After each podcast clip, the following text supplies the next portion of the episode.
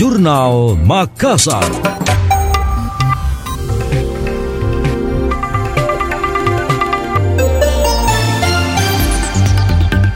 Cuaca ekstrim yang terjadi dalam beberapa waktu terakhir tidak berdampak terhadap area persawahan di Provinsi Sulawesi Selatan.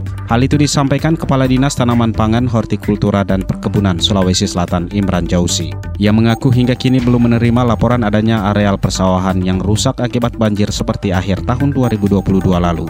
Dia mengatakan cuaca ekstrim hanya berdampak di beberapa wilayah saja namun tidak signifikan pada pertanian.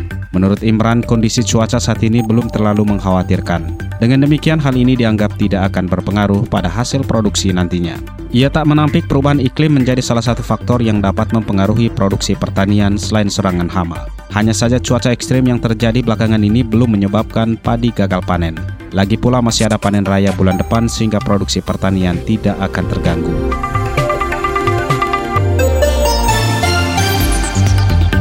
Penjabat Sekretaris Daerah Provinsi Sulawesi Selatan Andi Aslam Patonangi membahas soal pemberian insentif dan kemudahan investasi daerah atau PIKIT bersama Dinas Penanaman Modal dan PTSP DPM PTSP. Andi Aslam menjelaskan hampir seluruh daerah memiliki peraturan daerah perda kemudahan investasi yang mengacu pada Undang-Undang Cipta Kerja.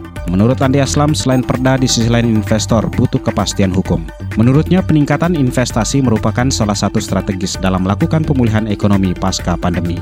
Sementara itu, Kepala DPM PTSP Sulsel Sulkaf S. Latif mengatakan semua pihak berkumpul membahas perkembangan Undang-Undang Cipta Kerja yang masuk menjadi perpu. Ia menjelaskan pihaknya saat ini sudah mencatat dari 24 kabupaten kota se-Sulawesi Selatan baru lima daerah yang memiliki pikit.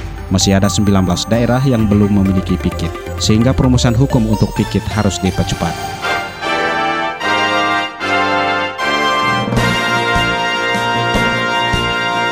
Demikian tadi Jurnal Makassar.